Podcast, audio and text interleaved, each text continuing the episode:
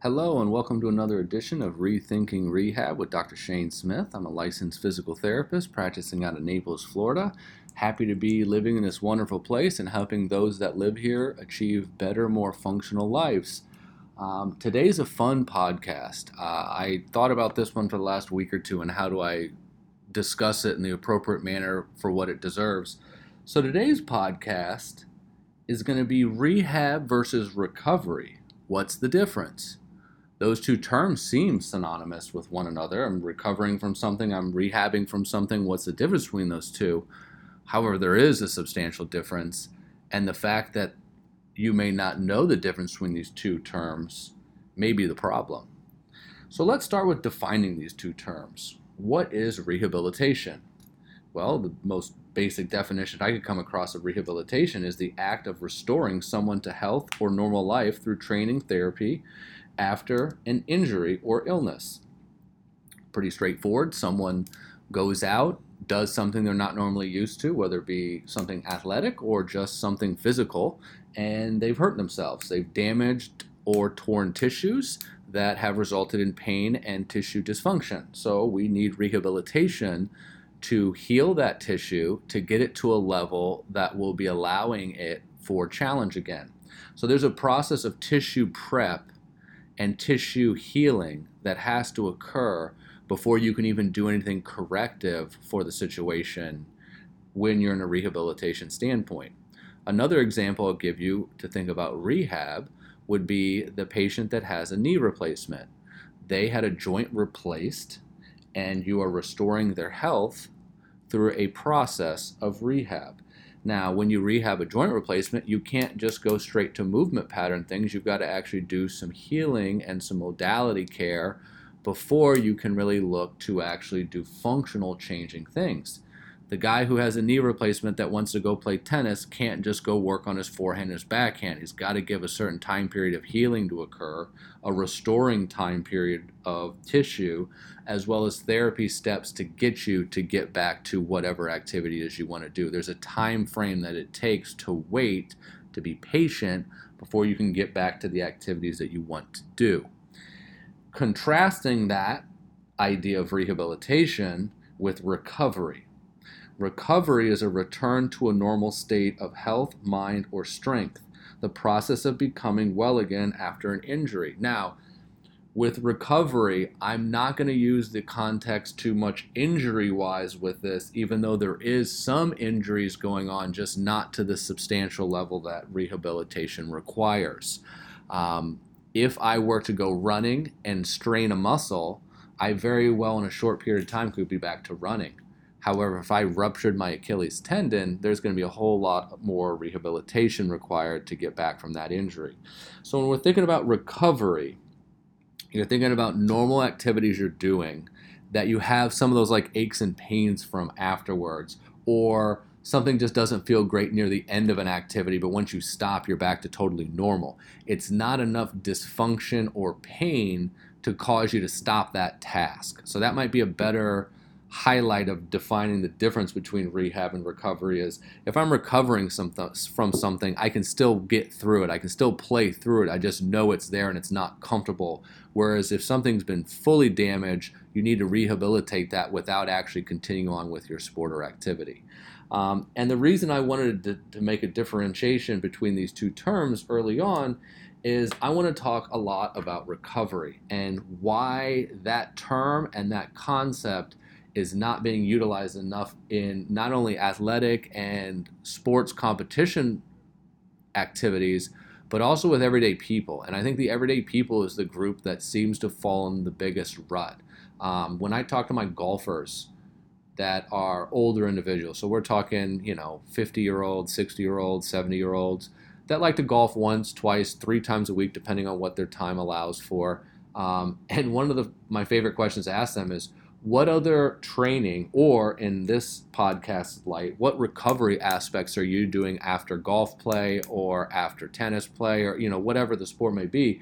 And virtually they all look at me like i'm crazy like what do you mean recovery? I don't do anything to recover. I just do my activity and then i rest afterwards and that's that. Um, and, and that's really a big problem and, and it's it sheds light for some people on why all of a sudden injury popped out of nowhere. I think one of the more challenging concepts for people to deal with with something hurting. So we're not talking about a major problem, but something hurting is they don't necessarily know what they're doing to cause it to hurt or what they can do to prevent it from hurting until we get to that point of full damage and we need to actually go to professionals for rehabilitation at you know to get it to get it better um, if we could have caught the problems when it was a minor issue that could be dealt with while still maintaining activity kind of a recovery phase we could have avoided a lot of headaches hardships and discomfort um, so i wanted to discuss about some of the post-workout recovery options that I think people should consider uh, on a regular basis, regardless of your activity level. Now, intensity of activity is a big factor with how much recovery you need. Um, if someone goes out for a walk two to three days a week for maybe a mile, I'm not going to say you need to do this whole list of 10 to 12 items that I'm going to discuss about recovery options.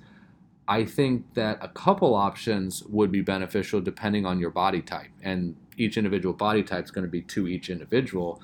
Um, but some factors are going to be kind of consistent for everybody. So whether you're out there training to be a professional athlete, whether you just want to be a weekend warrior uh, doing Tough Mudder runs, whether you run in your local run clubs, uh, or if you're a CrossFitter, I mean, it doesn't matter the activity that you like to do an accumulated amount of physical work on a body without proper recovery will fail. It's just a matter of how long it takes before the tissues fail.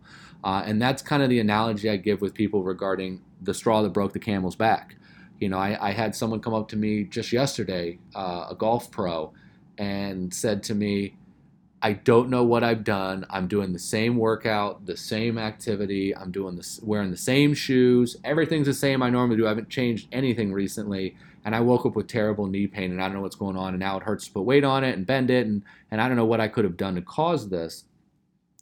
I went through a couple options with her. And then I finally kind of told her, this could be an accumulation of things that you haven't been doing that could have prevented this. And that's really where I want this podcast recovery topic details to kind of go.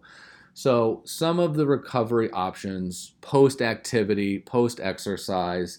The first one's going to be a cool down exercise. So, if you're a runner and you're running at, you know, 70, 90% of your max output numbers, you're going to be physically trying your body at that point when you cool down, you need to drop that intensity 50% and go for a couple minutes to allow for a proper cooling of muscle tissue as well as a proper shutdown of metabolic processes going on in your tissues.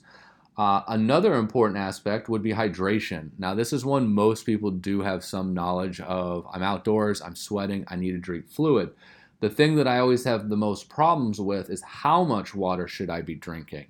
General rule of thumb with hydration for recovery is each pound of weight you lose while exercising, which is pretty much all going to be in fluid loss with sweating, six, 16 to 24 ounces per pound lost. Um, so I would recommend if you are doing an exercise or an activity that allows for you to check your weight uh, easily before or after, that's an easy way to do it. Uh, so if you jump on the scale before you exercise or before you go play golf at home, when you get home that day after doing your activity, whatever it may be, weigh yourself again. What was your weight loss? Hopefully that's the case. Hopefully you didn't gain weight. Um, but whatever your weight loss would have been from the activity, that 16 ounces to 24 ounces per pound lost is a general rule of thumb with water consumption for recovery. Uh, you can also look at the general standard of water consumption without activity being eight eight ounce servings a day, which is 64 fluid ounces in a day. Um, I would tell you to add another 32 to that. So go from 64 uh, you know, up another 32 to 96 ounces would be my recommendation if you're out in the sun for about 30, 45 minutes doing something that's causing you to sweat a fair amount. Um, soft tissue massage. This is one that not everyone has the financial means to take advantage of. Um, there are different massage uh, guns that you can get. There are different massage sticks that you can get that are cheaper. Uh, and those provide you with a uh, massage based treatment. There is research that shows massage therapy does improve joint range of motion, it does improve pain and muscle tissue. Um, it can have a metabolic flushing property to it as well, so you can get certain byproducts in metabolics that go on in your muscles during these activities to actually be flushed out physically um, with the massage itself. I do think massage has a valuable place in post workout recovery. For some, it's just going to be more financially challenging to afford to do than for others. That's why some of those other, you know, percussion based massage guns or massage sticks are a good option to look at. If you have arthritis issues in a specific joint, um, I have two patients right now with severe hip arthritis one is 74, one is 39. Um, both have a lot of muscle tightness. So, you know, whenever you've got an arthritic joint, I always recommend flexibility, stretching, soft tissue massage work because if you can get some of that soft tissue loosened around an arthritic joint, it's not going to hurt as much. Um, so, that's another reason that you would want to look at massage. Uh, foam rolling and stretching, these kind of get into myofascial, which I think is absolutely essential for recovery. Um, one of the, the properties of our fascial connective tissue, um, this is what I kind of refer to as the glue that holds everything together under your skin. So, this is a, a, a, a dense, irregular tissue that kind of connects from muscle fibers, muscle strands to one another, as well as skin to muscle tissue as well. If you've ever pinched your skin or tried to roll your skin and feel like crinklies underneath the skin, that's all fascial stuff that's kind of getting released. Um, that tissue has a lot of nerves that run through it, and if very tight and compressed down, can result in almost like a nerve pain in that area. I've seen people that have had that in their calves before going into the feet, and it almost mimics like a neuropathy kind of symptom where it feels kind of tingly numb and it's really just due to a lot of soft tissue tightness around nervous tissue in the lower legs. Um, a great way to release that is foam rolling. Uh, just doing some general stretching is also great because anytime you're stretching muscle you are stretching fascial tissue if you have the sensation of tightness in a muscle and you stretch it and it feels so great and feels so good, it feels like what you need. But when you finish the stretch, it still feels tight. There's a good chance you got some myofascial restrictions there. Um, I've found that cupping uh, just leaving cupping where it is, or if you really want to get some mojo in there, do some cupping with movement. So you actually move the suction cups after they've gotten a good hold. That's really great post recovery because it does help with a lot of circulatory properties. Uh, it gets blood flow going to superficial uh, tissues as well as around muscles that have.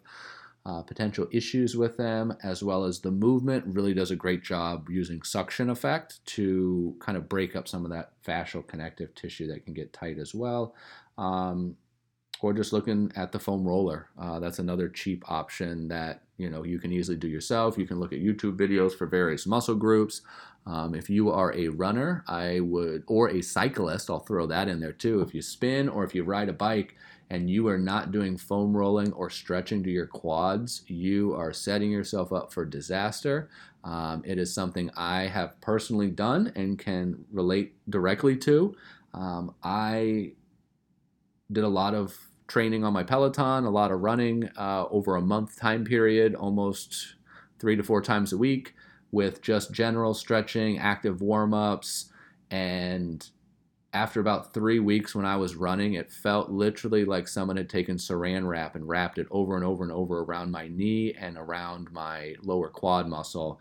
Um, I actually had to have the therapist that worked for me dry needle me with electro, and literally after that one treatment, my knee completely released and felt great. So, you know, jumping the list here, dry needling, uh, I find to be a newer, really exciting recovery method.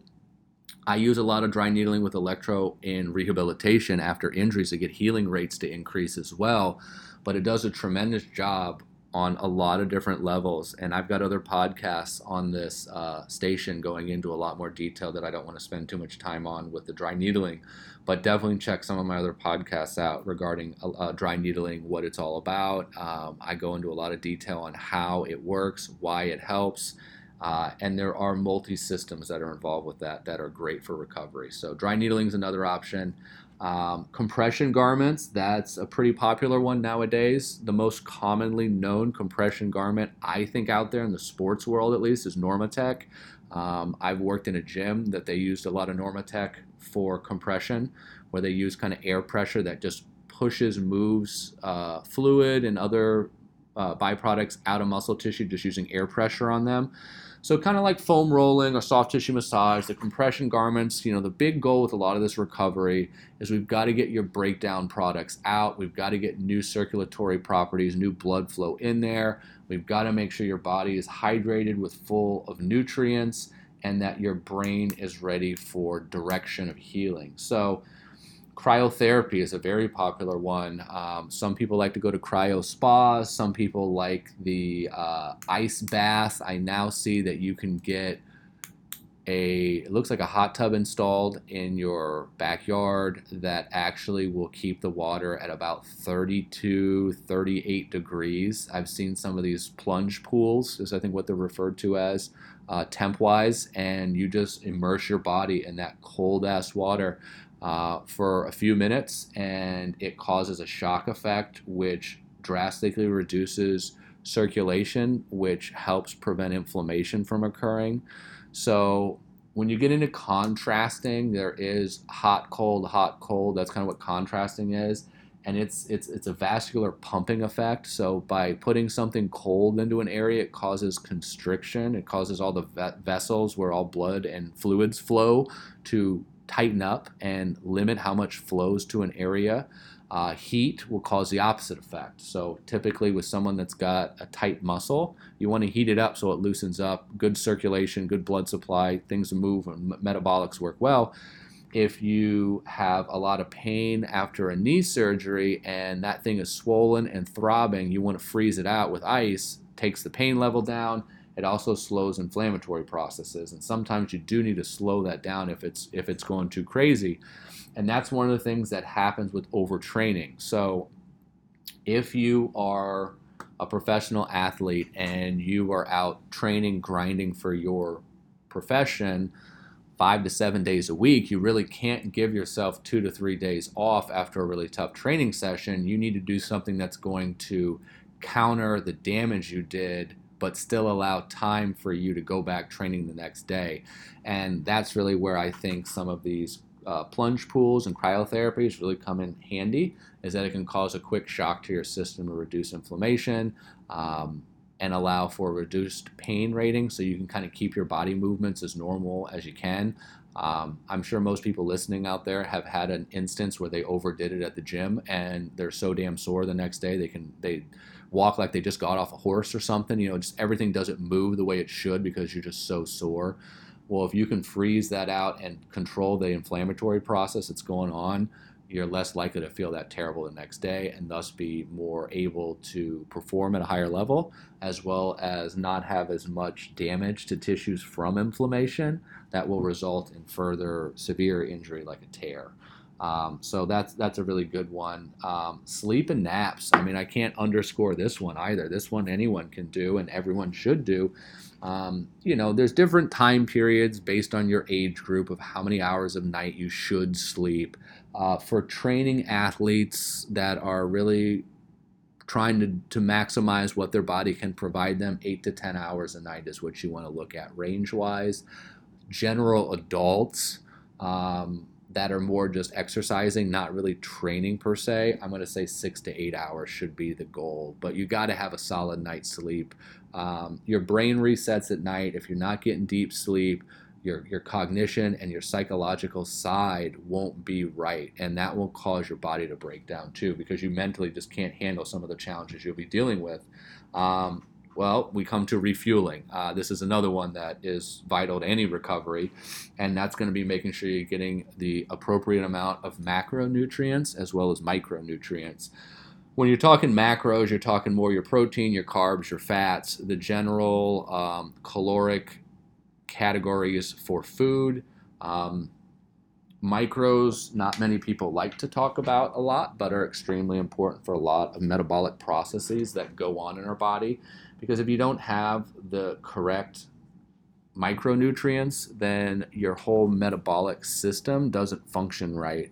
Um, it's kind of like if you had to fly from Fort Myers to LaGuardia New York, and you had a connecting flight in Atlanta, and one of your enzymes to help with this connecting flight is the baggage guy in Atlanta to make sure your bags get on the next flight to New York. Well, if that guy is not present, MIA, we're going to miss something on our way to the next flight.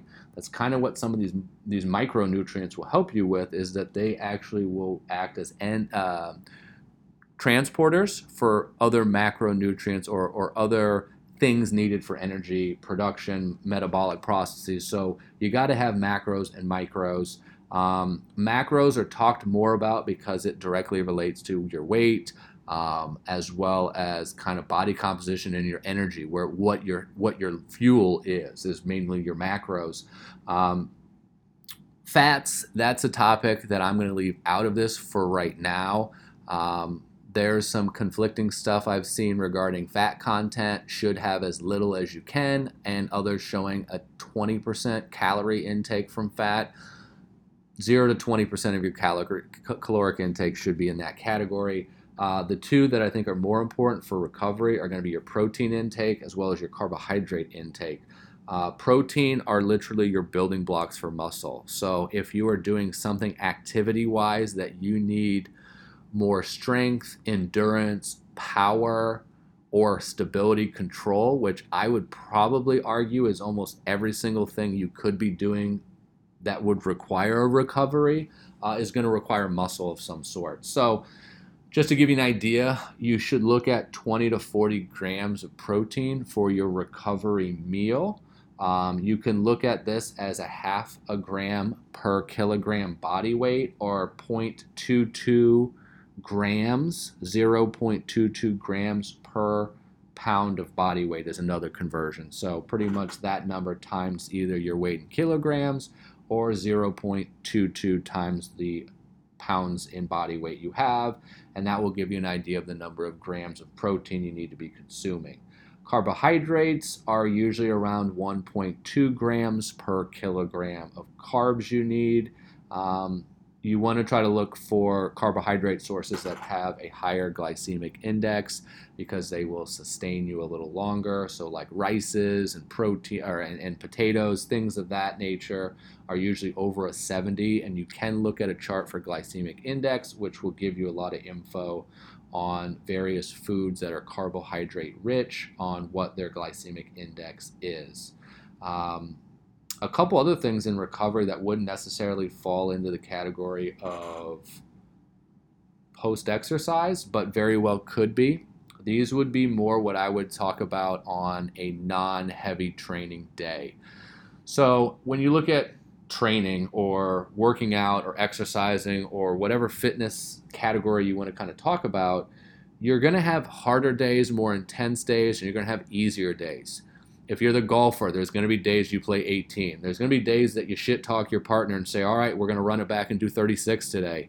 Those are more intense golf days. Um, tennis, three sets might be your match style, but hell, maybe maybe you want to go five one day. You know, maybe that's just the case, or maybe you go three sets and you're playing someone that's very well matched to you. And you know those games and those sets are taking way longer than normal. You're hitting tie breaks left and right, and you're out there a long time. Maybe you're the runner that typically is a 5K distance runner and you just feel great one day. It's a little cooler out in the morning. You got good night's sleep the night before, and you run a 10K that day. I mean, I could keep going on and on with examples of when you're going to up your intensity load. Um, so days after that, when you when you want to give yourself a break, um, I would say if you're giving your max effort and you feel broken down, like sore physically, Give yourself one to two days off before going back to an intense training regimen. That does not mean you can't do anything for two days. You just need to alter what you're doing to make more sense in a recovery sense.